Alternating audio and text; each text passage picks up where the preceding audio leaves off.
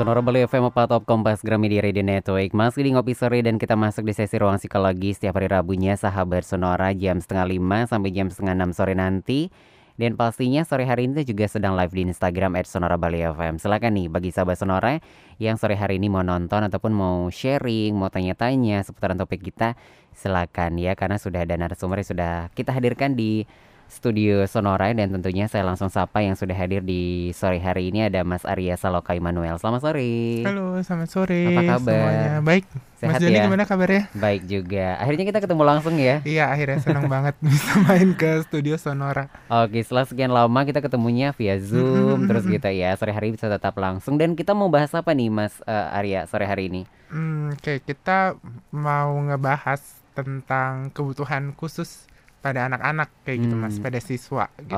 Oke, itu yang kita bahas nih sahabat sonora. Tapi bagi Anda yang mungkin eh, ada pertanyaan ataupun ingin sharing juga sore hari ini langsung komen di Instagram kita @sonorabali_fm. Kita juga sedang live atau bisa juga di 081390289890. Sekali lagi di 081390289899 untuk WhatsApp dan Telegram, Twitter, Instagram @sonorabali_fm atau Facebook Sonora Bali 98,9 FM. Yang lagi streaming juga boleh Anda streaming di sonorabali.com, sonora.id atau bit.ly slash streaming KG Radio. Dan tentunya sore hari ini tentang eh, kebutuhan khusus siswa seperti itu. Ini kan eh, mungkin beberapa dari sahabat Sonora eh, maksudnya ini apa gitu kan. Terus kenapa sih tertarik nih Mas Arya membahas eh, topik ini di sore hari ini? Oke.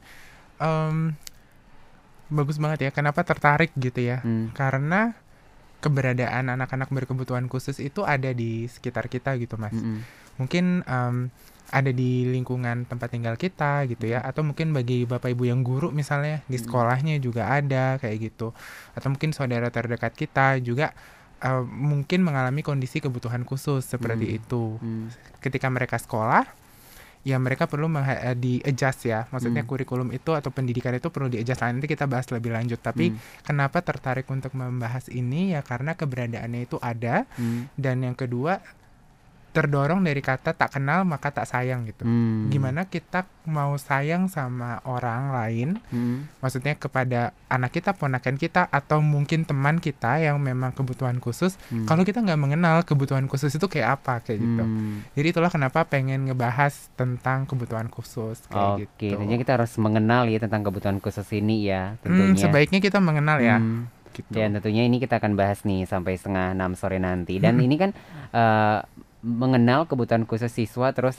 slow learner. Nah ini Hmm. kan eh, maksudnya apa nih gitu kan? Eh, mungkin sahabat sonora juga mul agak eh, beberapa yang asing ya mendengar istilah ini gitu. Ya. Oke, eh, slow learner atau mungkin kita pakai bahasa Indonesia ya Mas ya, Mhm. itu eh, siswa dengan kondisi lambat belajar gitu. Itu merupakan salah satu eh, jenis gangguan kebutuhan khusus atau kebutuhan khusus pada anak-anak atau siswa. Oh. Padahal itu banyak banget. Kalau mungkin Hmm. Mas Joni pernah dengar anak dengan sindrom autisme, Mm-mm. terus anak dengan gangguan pemusatan perhatian Hmm. dan hiperaktivitas, Hmm. itu juga salah satu jen- eh, bentuk kebutuhan khusus. Hmm. Terus ada anak dengan gangguan emosi dan perilaku misalnya, Hmm. sampai anak dengan kecerdasan istimewa atau yang mungkin orang-orang awam kenal itu jenius gitu. Oh. Nah, itu juga terkondisi kebutuhan khusus pada manusia, pada anak-anak, pada pembelajar kayak gitu. Nah, hari ini kita pengen ngebahas salah satunya adalah slow learner ini, Mas. Kita Hmm. pakai bahasa Indonesia mungkin kondisi lambat belajar Mm-mm. kayak gitu ya. Oke, oh berarti eh, yang jenis itu tergolong salah satu bentuk kebutuhan khusus gitu ya? Mm-mm. Karena nanti eh, siswa dengan kebutuhan khusus biasanya ketika masuk sekolah dia perlu banyak penyesuaian gitu. Oh. Salah satunya tidak terlepas dari anak berkebutuhan khusus yang gifted tadi ya, Hmm. yang jenius tadi gitu ya. Mungkin teman-temannya kalau yang jenius mungkin teman-temannya tuh udah belum bisa masih belajar tentang ini nih, tapi si anak ini tuh udah Nyerocos udah aja bisa gitu ya. gitu. Terus kalau misalnya jadinya pengen ngegangguin, misalnya kayak gitu ya Oh, ilustrasinya. oh. Kenapa setelah anak ini kok gangguin terus gitu? Tapi setelah diperiksa, setelah Hmm. diperiksa oleh profesional, oh ternyata anak ini tuh punya kebutuhan khusus yang itu tadi secara intelektual dia sangat mudah untuk memahami informasi. Jadi gurunya jelasin sekali, dia udah nangkep ketika gurunya jelasin lagi kok dijelasin lagi ya gitu. Saya jadi bosen deh kayak gitu. Hmm. Itu itu yang tadi yang genius ya, yang gifted Hmm, gitu. Oke, nah ini kan eh, kondisi lambat belajarnya juga Ya. salah satu bentuk kebutuhan khusus. Eh, Mm-mm. Mungkin eh, kenapa sih kita perlu juga mengenali gitu ya kalau uh, anak ini ataupun siswa ini uh, mengalami kondisi lambat belajar ini? Oke, kenapa perlu mengenali? Yang pertama, setelah kita mengenali, kita bisa berinteraksi dengan lebih baik harapannya. Hmm. Misalnya kita sebagai pendamping belajarnya nih mas, atau kita sebagai gurunya gitu ya, hmm. atau kita sebagai temannya, kita tahu bahwa uh, anak dengan kondisi slow learner itu punya uh, kelemahan secara kognitif atau secara proses berpikir, dia lebih rendah di bawah rata-rata anak seusianya. Hmm mungkin konkretnya dalam memahami sesuatu dia butuh waktu yang lebih panjang nih gitu oh. atau membutuhkan media yang lebih konkret lagi nih gitu nah eh, kalau kita sudah mengenal kondisi itu maka ketika kita set uh, proses belajarnya kita bisa merancang sebenarnya kegiatan belajar yang memang sesuai dengan karakteristiknya harapannya hmm. seperti itu hmm. atau ketika kita sebagai temannya kita juga bisa membantu dia karena peer tutoring bagi anak-anak dengan kondisi lambat belajar ini juga memiliki peran yang positif terhadap prestasi akademiknya di sekolah kayak hmm. gitu. Oke, berarti uh, boleh dikatakan anak yang mengalami kondisi lambat belajar ini uh, tidak bisa sekolah di tempat orang yang memang uh, boleh dikatakan tidak memiliki kebutuhan khusus gitu. Hmm, Oke, okay. kalau itu sepertinya akan lebih seru lagi sebenarnya hmm. pembahasannya ketika ada dari orang kependidikan ya. hmm. ya. Tapi sepemahaman saya saat ini sekolah di Indonesia itu didorong untuk menjadi sekolah yang inklusif, Mas oh. Joni.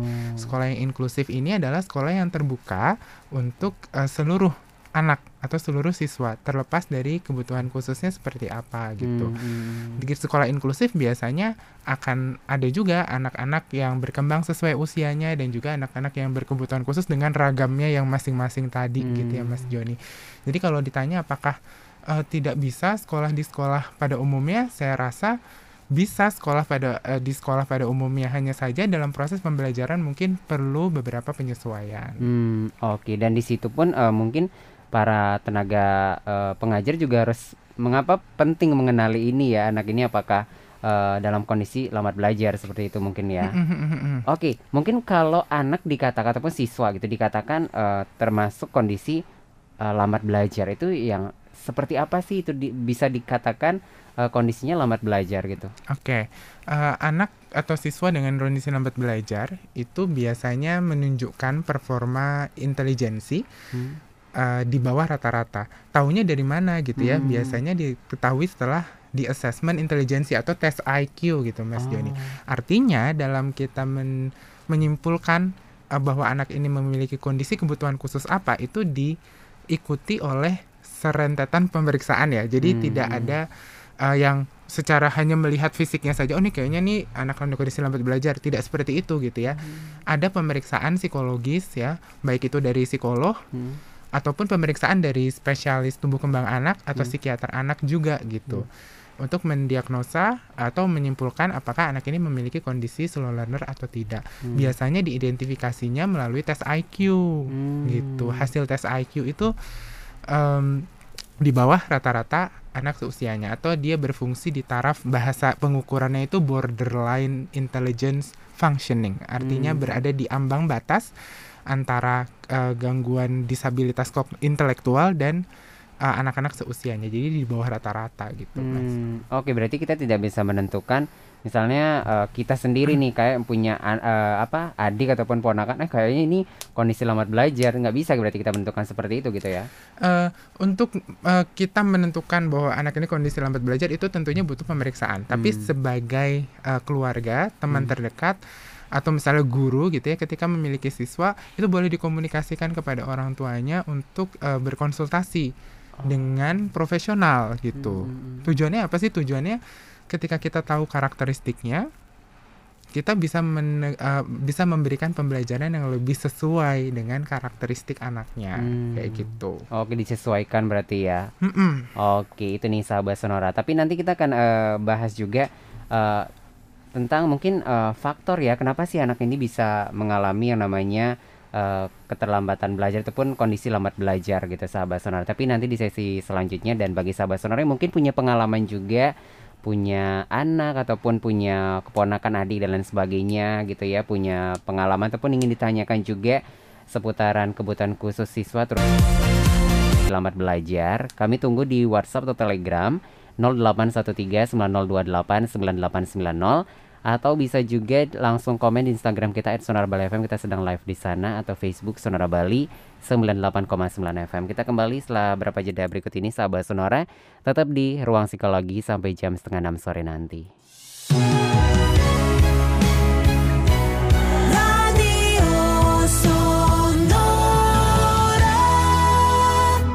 Masih di Ngopi Sore sahabat Sonora dan masih di sesi ruang psikologi tentunya di sore hari ini dan kita tentunya masih membahas mengenal kebutuhan khusus siswa sahabat Sonora di mana kondisi lambat belajar seperti itu. Dan tentunya sore hari ini masih bersama Mas Arya ya di studio Sonora dan kita akan lanjutkan lagi nih Mas Arya untuk membahas uh, tentang yang namanya kondisi lambat belajar ini. Tadi kan sudah kita bahas ya uh, kondisi seperti apa yang dikatakan dan memang harus uh, ke ahlinya untuk mengetahui seperti itu ya. Terus misalnya nih sebelum kita ke faktor anak mengalami yang namanya uh, lambat belajar ini, apa sih yang akan terjadi jika kita sebagai orang yang lebih dewasa atau sebagai orang tua tidak mengetahui nih gitu ya kondisi uh, si anak ini ternyata uh, mengalami kondisi lambat belajar gitu. Hmm. Apa yang akan terjadi hmm. gitu ya? Hmm, mungkin saya membayangkannya begini, ketika kita mengajari anak berhitung gitu. Hmm. Kita membandingkan dengan anak-anak seusianya yang lain. Ini udah bisa loh. Hmm. Udah bisa kok dia ngitung pakai angka kok uh, anak saya atau yang saya dampingi kok perlu pakai bantuan batu-batu kecil terus ya hmm. untuk ngitung angkanya gitu. Akhirnya membuat kita setting goalsnya nggak realistis gitu. Hmm. Yang akhirnya kita sebagai pendampingnya anak juga ngerasa mungkin ngerasa lelah ketika kita udah ngajarin sedemikian rupa tapi kok nggak paham-paham ya hmm. gitu padahal kita sebagai manusia seneng ya kalau yang kita ajarin tuh cepet bisanya gitu, gitu kan ya. iya gitu jadi uh, apa namanya karena kondisinya khusus sehingga tidak sebaiknya kita menyamakan dengan anak-anak seusianya gitu hmm. yang ada nanti setting goalsnya itu salah satu saja ya itu hmm. setting goalsnya bisa terlalu tinggi yang hmm. membuat kita jadi tidak termotivasi untuk mengajar. Justru kita mungkin menganggap anak ini tuh nggak bisa diajarin hmm. gitu. Nggak ngerti-ngerti percuma lah diajarin. Padahal mungkin saja cara kita yang mengajar itu yang belum sesuai hmm, gitu. belum tepat gitu ya dengan kondisinya dia ya. Itu kan mungkin uh, dampak ke yang apa ya yang sebagai pengajar. Nah tapi sebagai uh, anak itu sendiri apa sih yang akan dia dampak yang paling dirasakan gitu Hmm, Oke, okay. dampaknya bisa saja loh anak mengalami motivasi belajar yang turun. Kalau hmm. kita bicara tentang motivasi nih Mas Joni, hmm. motivasi itu bicara tentang perasaan ya, hmm. gitu kan? Hmm. Perasaan itu uh, sama logika tuh kan dia agak bertentangan ya kadang. yeah, yeah, yeah, yeah. Jadi uh, bukan berarti anak-anak dengan slow learner tidak punya perasaan, enggak, mereka punya perasaan. Perasaan motivasi belajarnya itu punya gitu. Nah, hmm. ketika kita tadi misalnya setting goalsnya terlalu tinggi atau nggak realistis sehingga kita sehari-hari tuh menganggap dia hmm, kayak dia nggak bisa deh gitu nggak mampu hmm. kira-kira gimana sih mas perasaan anak itu hmm. ketika ketemu sama gurunya atau bukan hanya guru ya misalnya ketemu dengan orang dewasa atau temannya yang seperti itu ya mungkin dia akan jadi um, tidak termotivasi untuk belajar terus dia menganggap dirinya tidak mampu hmm. sampai seperti itu gitu Nah, untuk meningkatkan motivasi belajarnya memang perlu adanya penerimaan dan juga um, kerjasama yang baik dengan lingkungan di sekitar an anak itu. Oke, jadi itu uh, sangat berpengaruh terhadap anak itu sendiri dan juga si pengajar juga jadi berpengaruh ya kalau tidak mengenal yang namanya uh, terjadi kondisi lambat belajar ini gitu ya. Hmm, karena akan berpengaruh terhadap in pola interaksinya. Oh. Dan pola interaksinya itu yang bisa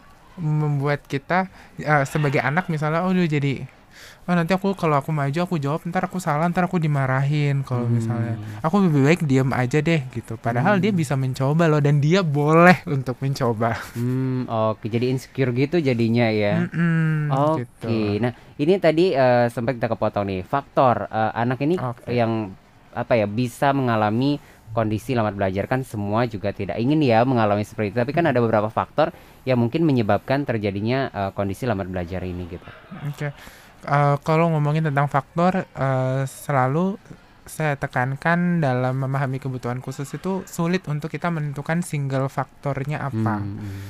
gitu ketika kita eh, mungkin bapak ibu pendengar eh, kakak-kakak adik-adik semuanya membaca misalnya kebutuhan khusus itu seperti apa kita akan selalu dibahasnya eh, faktor sejak dalam kandungan atau pranatal gitu ya.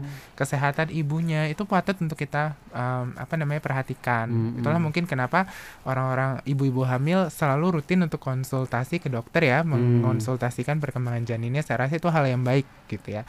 Terus eh, pada saat kelahiran dan post natal atau setelah kelahiran. Setelah kelahiran itu salah satunya adalah kurangnya stimulasi yang diberikan Hmm. oleh lingkungan seperti itu. Walaupun katanya pengaruh pengaruh dari eh, apa namanya understimulation ini sekarang mulai sedikit dipercayai gitu karena lebih banyak ke faktor biologisnya. Nah, ini mungkin akan lebih tepat sebenarnya dijelaskan oleh eh, dokter ya Hmm.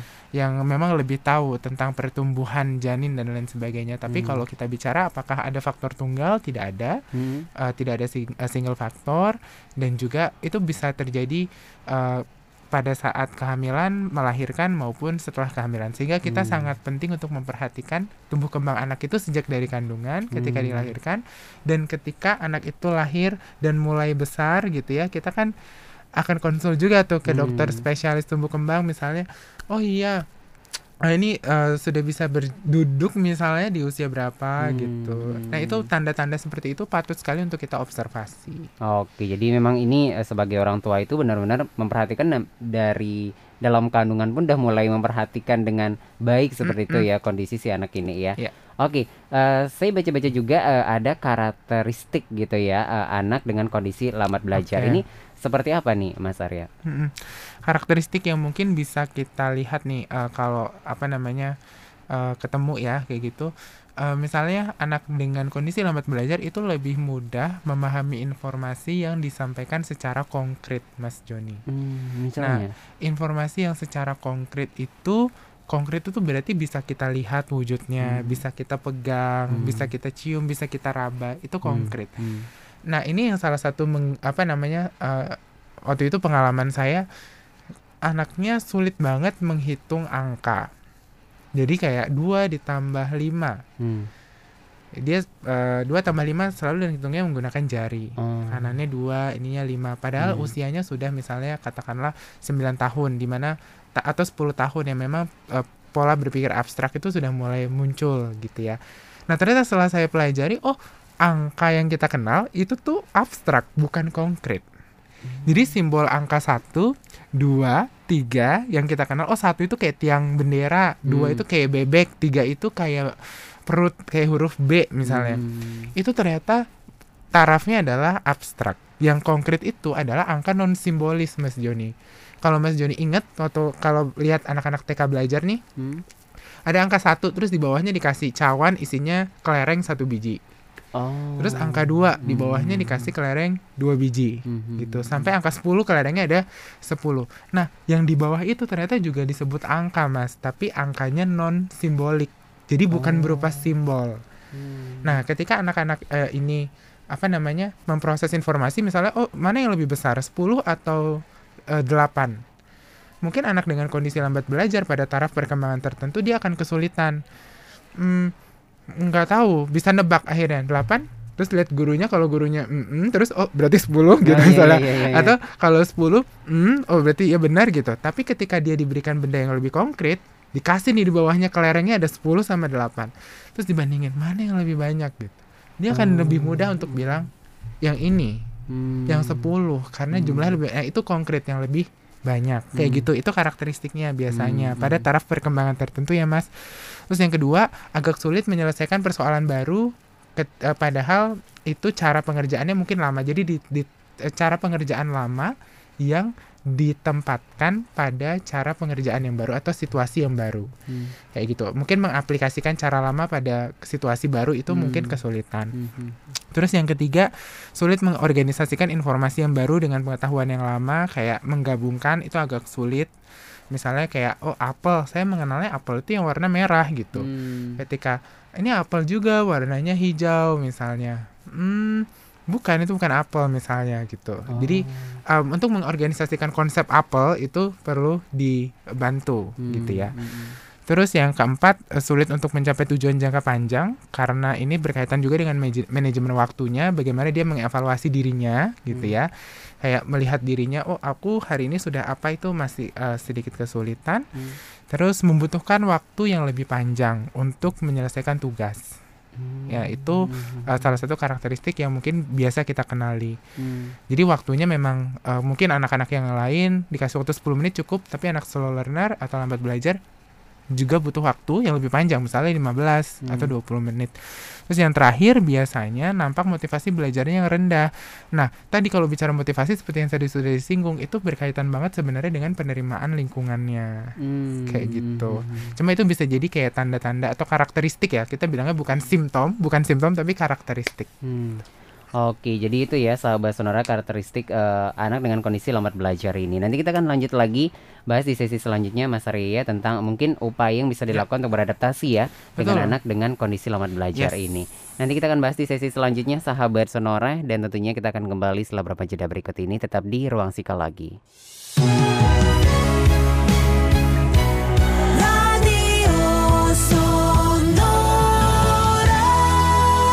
Sonora Bali FM apa Top Kompas Gramedia Radio Network. Masih di ruang psikologi Sore hari ini 17 menit lewat dari jam 5 sore. Kebersamaan kita masih 13 menit lagi di ruang psikologi. Kita masih membahas tentang yang namanya mengenal kebutuhan khusus siswa Yaitu kondisi lambat belajar nih sahabat Sonora. Tentunya di studio Sonora masih bersama Mas Arya. Dan kita lanjut lagi ya Mas ya Untuk membahas di sore hari ini. Mungkin sekarang kita upaya yang bisa dilakukan untuk beradaptasi nih Dengan uh, anak dengan kondisi uh, lambat belajar ini gitu Oke, upayanya, upaya-upaya apa saja ya Mm-mm. dalam ranah akademik dulu mungkin ya. Mm-mm. Eh, dalam ranah akademik, dalam proses belajar, yang tadi saya sudah singgung bahwa anak slow learner ini punya sensitivitas terhadap informasi yang konkret sehingga proses belajarnya pun perlu konkret begitu. Hmm. Kalau tadi belajar matematika, berarti itu perlu ada yang angka-angka non simbolisnya untuk dia membantu anak untuk menghitung gitu ya. Hmm. Oh, 10 lebih kecil lebih kecil daripada 20 misalnya. Jadi Hmm. perlu ada benda konkretnya. Perlahan-lahan apabila anak sudah mulai lebih mengenal, Hmm. benda konkretnya bisa dihilangkan gitu Hmm. ya. Nah, terus eh, kalau belajar membaca kalau saya kebetulan pengalamannya banyak ke anak-anak gitu. Maaf ya Mas, jadi Iya, contohnya iya, iya. anak-anak. Ah, ah. Jadi kalau belajar membaca itu bisa pakai huruf-huruf yang berwarna-warni yang bisa Oh. dipegang kayak alat-alat peraga itu loh. Hmm. Nah itu bisa dimanfaatin banget tuh buat bikin misalnya sambil anaknya apa namanya main eh, petak umpet misalnya atau sembuh hurufnya disembunyiin terus eh sekarang kita cari huruf ini ini namanya Hmm. huruf A huruf A dari mana anaknya anaknya suka gerak biasanya tertarik tuh Hmm. dan dia akan lebih mudah untuk mengingat gitu karena objeknya bisa dipegang tadi ya Hmm. gitu terus itu yang pertama menyediakan instruksi pembelajaran yang konkret yang kedua itu perlu adanya repetisi artinya pembelajaran itu tidak hanya diberikan satu kali lalu sudah gitu Oh. jadi perlu ada pengulangan di situ. Hmm. Nah, pengulangan ini juga berkaitan ketika kita mau mengajarkan pembelajaran yang baru atau materi yang nyambung gitu Hmm. misalnya. Contohnya ketika waktu itu saya pengalaman saya ketika mengajarkan anak untuk berhitung, saya mulai dulu untuk membedakan besar kecil. Misalnya dari angka 10 Hmm. sama 1, mana yang lebih gede, mana yang lebih kecil, sebelum Hmm. nanti melangkah ke penjumlahan misalnya. Nah, ketika sudah mencapai penjumlahan, kita bantu dia untuk mengingat dulu. Nah, kemarin-kemarin kamu udah bisa nih ngerjain yang 10 lebih kecil mana, eh, lebih besar atau lebih kecil kayak gitu. Jadi kita Oh. ngingetin lagi Oh. gitu. Kemudian yang keempat itu memecah tugasnya ke dalam langkah-langkah kecil. Misal. Nah, misalnya gini, ini sering terjadi di soal matematika Mm-mm. yang soal cerita. Oh, gitu ya. oh.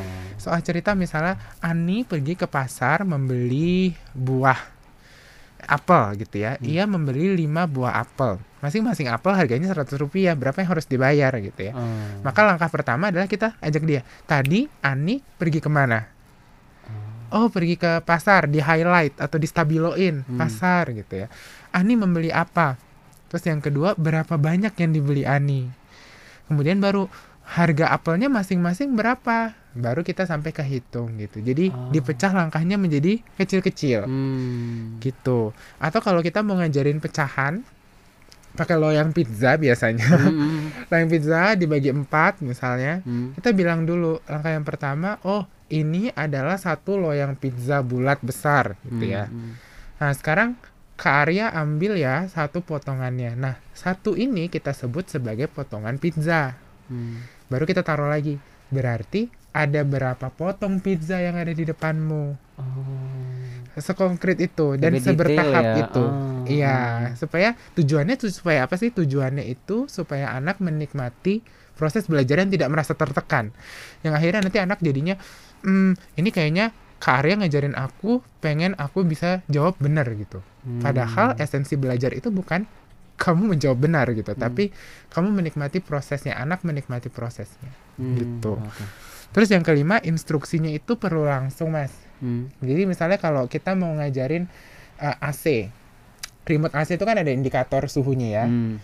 Uh, kita pengen ngajarin indikatornya itu kalau suhu angkanya semakin besar, maka suhunya semakin panas.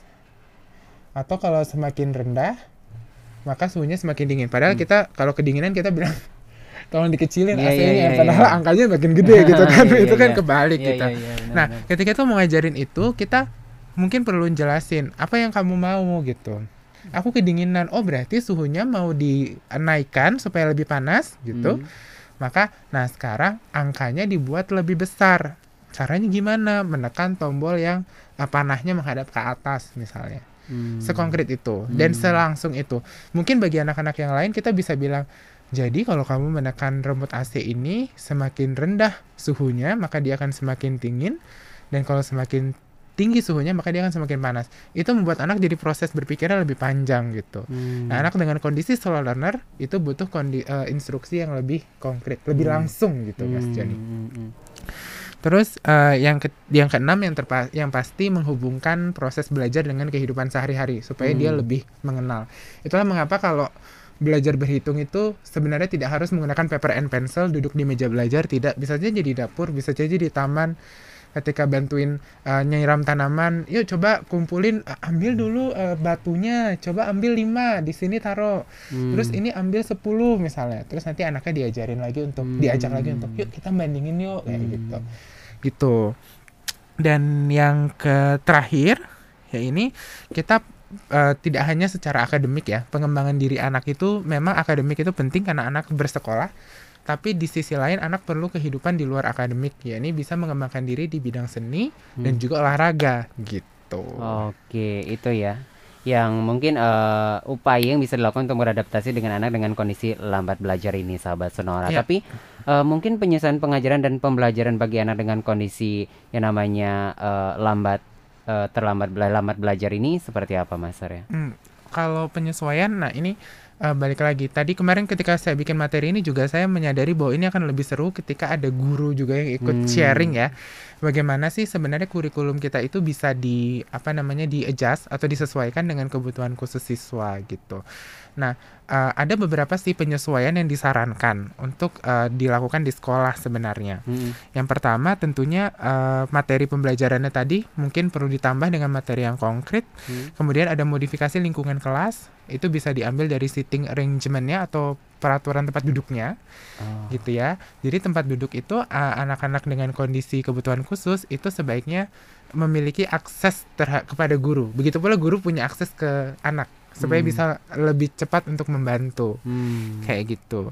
Terus uh, modifikasi waktu pengerjaan tugas bagi anak dengan kondisi slow learner kalau dia butuh waktu yang lebih panjang itu nggak apa-apa, itu wajar gitu Hmm. ya. Itu justru yang mereka butuhkan Hmm. kayak gitu. Hmm. Terus ada peer sebisa mungkin peer tutoring. Peer tutoring tuh berarti dia boleh bertanya ke temannya. Tidak harus bertanya kepada gurunya Oh. kayak gitu. Nah, dengan cara anak-anak biasanya akan lebih nyaman bertanya dengan teman sebayanya Hmm. gitu ya. Nah, itu perlu ada sikap dari guru atau pendamping kita sebagai pendamping untuk menerima gitu. Oh, berarti anaknya memang belum paham nih di sini. Nah, ini Hmm. tugas saya untuk membantu anak ini lebih paham. Hmm. Jangan sampai kita terjerembab pada penilaian, wah anak ini memang nggak paham, sulit nih untuk diajak memahami kayak gitu Hmm. misalnya. Itu jangan sampai. Terus yang ke yang selanjutnya ada kalau mengajarkan tentang uh, perilaku pendidikan karakter gitu ya Mas ya Hmm. biasanya kan ngomongnya kayak sopan santun, uh, tanggung jawab, toleransi beragama misalnya. itu akan lebih efektif dan saya rasa ini untuk semua anak akan lebih efektif ketika ada tauladannya. Maksudnya ada perilaku yang bisa anak lihat dan dia rasakan juga bahwa dia Hmm. dihormati, oh ya dia diberikan tanggung jawab, oh ya saya dia menoleransi perasaan saya Hmm. Gitu.